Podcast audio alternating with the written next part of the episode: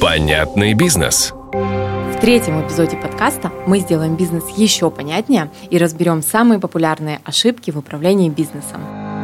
Знаете ли вы, что бизнесом можно управлять с помощью цифр? Никакой магии и нумерологии. Меня зовут Григорьева Анна, я эксперт в области управленческого учета и систематизации бизнес-процессов. А я Шевелева Анна, я специалист по финансам и автоматизации бизнеса. И каждую неделю мы будем делиться кейсами и инструментами, испытанными на практике. Наш подкаст создан в поддержку предпринимателей малого и среднего бизнеса, а также самозанятых. Мы искренне верим, что любой бизнес может быть эффективным, а значит прибыльным. Вообще вся наша деятельность с Аней основана на нашем личном опыте и на опыте работы в разных сферах бизнеса. И, собственно, эти ошибки мы тоже вывели, исходя из нашего практического опыта. Они такие самые наши любимые, они самые приятные в исправлении и самые показательные в том плане, что когда вы их изменяете, когда вы их исправляете, эти ошибки, вы сразу видите результат. Какой у меня был опыт? В основном это когда ты приходишь в организацию и просишь какую-то статистику, данные по затратам, по выработке отдельных каких-то участков, либо отдельных направлений бизнеса, то чаще всего эта статистика либо формальная, либо ее вообще нет. И еще такая моя любимая, наверное, ошибка, мы тоже про нее поговорим, это когда самозанятые считают все расходы постоянные, то есть те, которые постоянно совершаются в их бизнесе, и забывают платить сами себе. Я, конечно, понимаю, что это очень приятно заниматься любимым делом, но все-таки хочется покупать себе что-нибудь, новое платье или сходить в ресторан на деньги заработанные. И я думаю, Аня сейчас тоже поделится своим опытом. Какой у тебя был по ошибкам? Я хочу сказать, что по ошибкам я согласна, что действительно нет чаще всего ни статистики, ни данных, либо они есть. Они предоставляются, но никак не анализируются. То есть эти данные записываются где-то на бумажках, в файликах, собираются непонятно для какой цели и непонятно для какого результата. И некоторые данные просто были... Просто есть, для чего они тоже непонятно.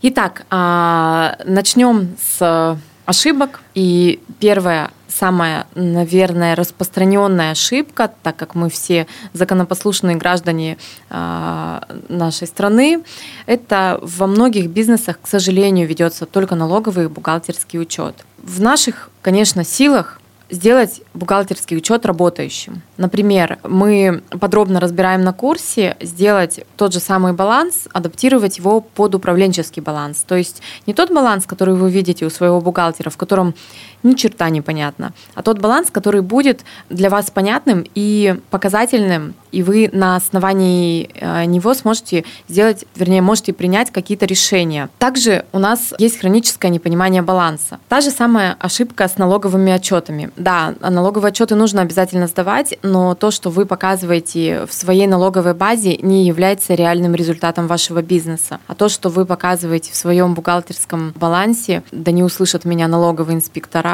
но это же на самом деле не есть реальная ваша прибыль. Она, наверное... крайне редко она является реальной прибылью. Мы так говорим тихо, чтобы нас не услышали контролирующие органы.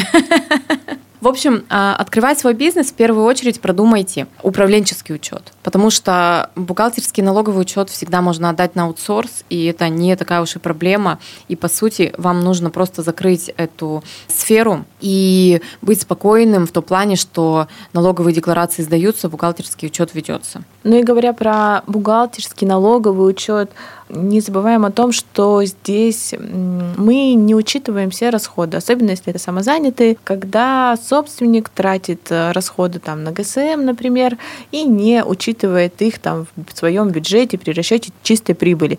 И в бухгалтерском учете не учитывается большинство расходов по той причине, что бухгалтер чаще всего требует именно подтверждения расходной части. Не все собственники, начинающие бизнесмены, предприниматели, предоставляют составляют отчетность как таковую по своим каким-то даже небольшим расходам. Если говорить, например, про учебу, когда собственник идет на обучение для своего бизнеса, то есть для того, чтобы его развивать, чтобы им заниматься, и не учитывает эту затрату, этот расход в своем подсчете, так скажем, конечного результата. Вот. Но перед тем, как считать расходы, нужно задаться самым главным вопросом. Был бы ли этот расход у вас, если бы у вас не было своего дела? Для чего вы произвели этот расход? Если вы отвечаете на этот вопрос, что да, мне нужен этот расход для того, чтобы развивать, вкладываться в свое дело, тогда мы должны учитывать его при управленческом учете, при расчете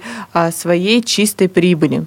Также одна из моих любимых ошибок – это путаются деньги собственника и бизнеса. Очень часто, когда бизнесмен открывает свое любимое дело, то он считает, что деньги бизнеса – это его собственные деньги. Это одна карточка, с расчетного счета не так легко взять деньги, но чаще всего создаются какие-то карточки дебетовые, на которые собственник и тратит деньги на бизнес, и тратит деньги на продукты и, например, себе на косметику или на свои какие-то личные вещи. Нужно четко разделять. У вас есть свой личный кошелек и есть кошелек вашего бизнеса.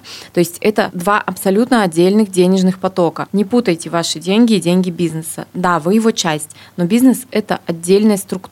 Поход в кино и корпоративный расход – это две разные вещи. Поэтому отнеситесь к этому серьезно, так как это напрямую влияет на ваше вдохновение заниматься бизнесом дальше. И еще одна распространенная ошибка – это нет принятого единого стандарта управленческого учета. То есть в этом месяце я буду считать и отчитываться по одной форме, а в следующем месяце по другой, потому что она мне не понравилась, либо я забыл, как ее вести, либо я провел полмесяца отчетность в одной форме и потом просто перестал ее вести. Для того, чтобы было все четко, понятно и вообще в принципе управленческий учет велся, вам необходимо прописать все по пунктам 1, 2, 3, 4, 5 и довести до сотрудников. Причем при подаче сотрудникам информации по тому, как будет строиться управленческий учет, не забывайте про обратную связь. И пусть они задают какие-то свои дополнительные вопросы. Возможно, вы можете на этом этапе как-то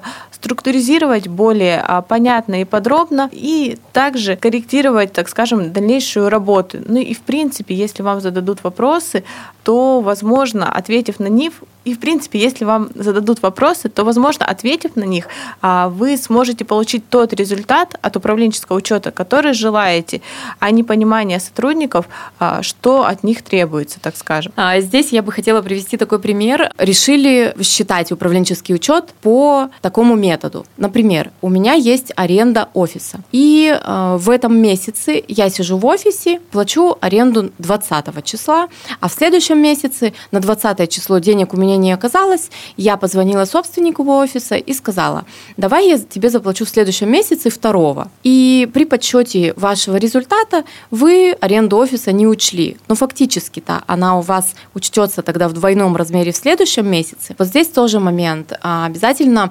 пропишите, как вы считаете, все-таки расход, который начисленный, то есть тот, который у вас есть, но не зависит от факта его совершения, то есть заплатили вы аренду или не заплатили, вы все равно этот расход учитываете при подсчете финансового результата. Либо вы считаете по кассовому методу. Тогда это тоже нужно отметить, чтобы вы это запомнили и не задвоили расходы или вообще забыли про него. Аня, ты здесь хочешь сказать, что при подсчете расходов вам нужно определиться, как вы их будете учитывать. Есть как в бухгалтерском учете, то есть по фактически оказанной услуге. Есть кассовый метод и метод начисления. Да, я хотела про это сказать, просто попыталась сказать это простыми словами. То есть чаще всего в управленческом учете именно этот расход ведется по фактически произведенным деньгам. Но это нужно заранее обговаривать и заранее понимать, что в этом месяце у нас не будет произведен расход, но он будет произведен в следующем. То есть не нужно менять, так скажем, схему работы, исходя из сложившейся ситуации. Да, здесь и сейчас.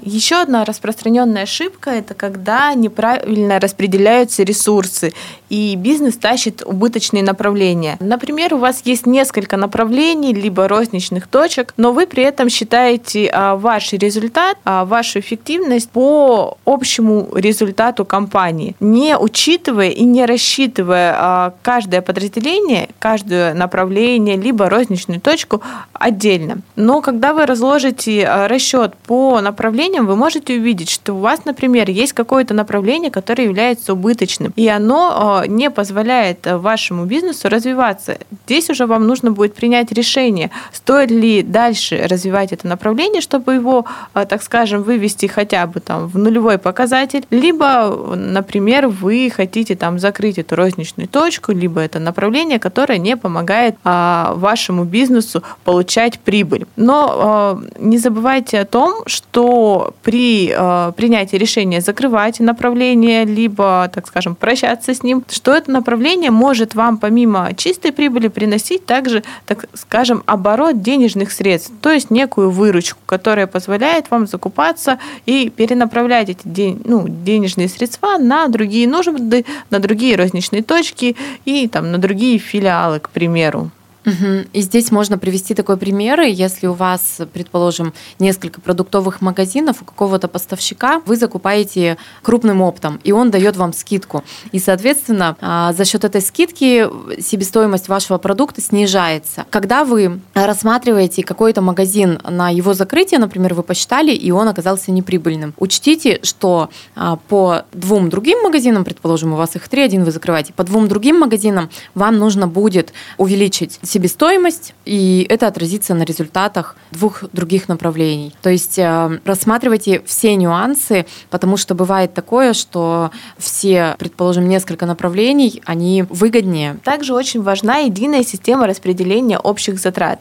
Например, вы собственник и получаете зарплату, платите за аренду офиса, коммунальные услуги, на покупку техники, заказ отчетности для налоговой. То есть это расходы, которые направлены полностью на расход компании, так скажем, в общем, не относятся к конкретному подразделению. И очень важна единая система распределения общих затрат бизнеса. Например, вы собственник и получаете зарплату, платите аренду офиса, коммунальные услуги, за сдачу отчетности бухгалтерам. То есть это общий расход компании. Он не распределен и не направлен к одному направлению. Здесь необходимо его распределить, но не равными долями, а в соответствии, например, с показателем выручки, либо валовой выручки вы распределяете, то есть пропорционально каждому направлению, исходя из его доходной части. Да, и этот критерий очень важно отметить в учетной политике управленческого учета, про которую мы говорили выше, чтобы не было такого, что сегодня вы распределяете по доходу, а в следующем месяце вы такой подумали и решили, а распределю-ка я по количеству сотрудников.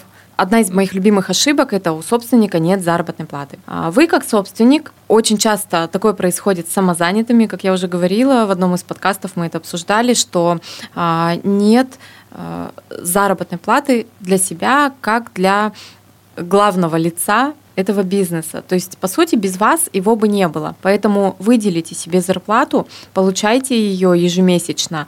Какой-то прогрессивный доход вы можете себе поставить в зависимости от, например, чистой прибыли либо дохода. Это, то есть, какая-то фиксированная часть – это не дивиденды. Это ваша зарплата за ваши усилия, за то, что вы вкладываетесь в бизнес. Потому что любой человек, как ни крути, не может работать только за идею. Чтобы не работать, а получать доход от вашего бизнеса, вы в любом случае должны назначить себе. Плюс. Раз уж вы решили не работать по найму, а открыть собственный бизнес, пусть в вашем бизнесе у вас тоже будет какой-то оклад. Все, что вы хотите зарабатывать в будущем, в ваших мечтах, что вы развиваете свой бизнес для того, чтобы получать какую-то определенную сумму, это будет уже ваш прогрессивный доход. Но суть такая – назначьте себе какую-то константу и получайте ее каждый месяц, чтобы обеспечивать себя обычными базовыми материальными потребностями. Плюс также, если вы вы назначаете зарплату себе как собственнику, вы рассматриваете на перспективу назначения, например, директора в компании, который будет получать эту же заработную плату и также считаться в расход при расчете, там, так скажем, результата компании. Мы рассмотрели с вами самые наши любимые ошибки собственников. Надеемся, что, прослушав их, вы их сейчас же пойдете и исправите. А если вы хотите узнать о том, какие еще бывают ошибки в бизнесе и какие ошибки вы допускаете именно в вашем бизнесе, то вступайте в наше сообщество и первыми узнавайте о наших курсах и прочих полезных штуках. Пока-пока! Понятный бизнес.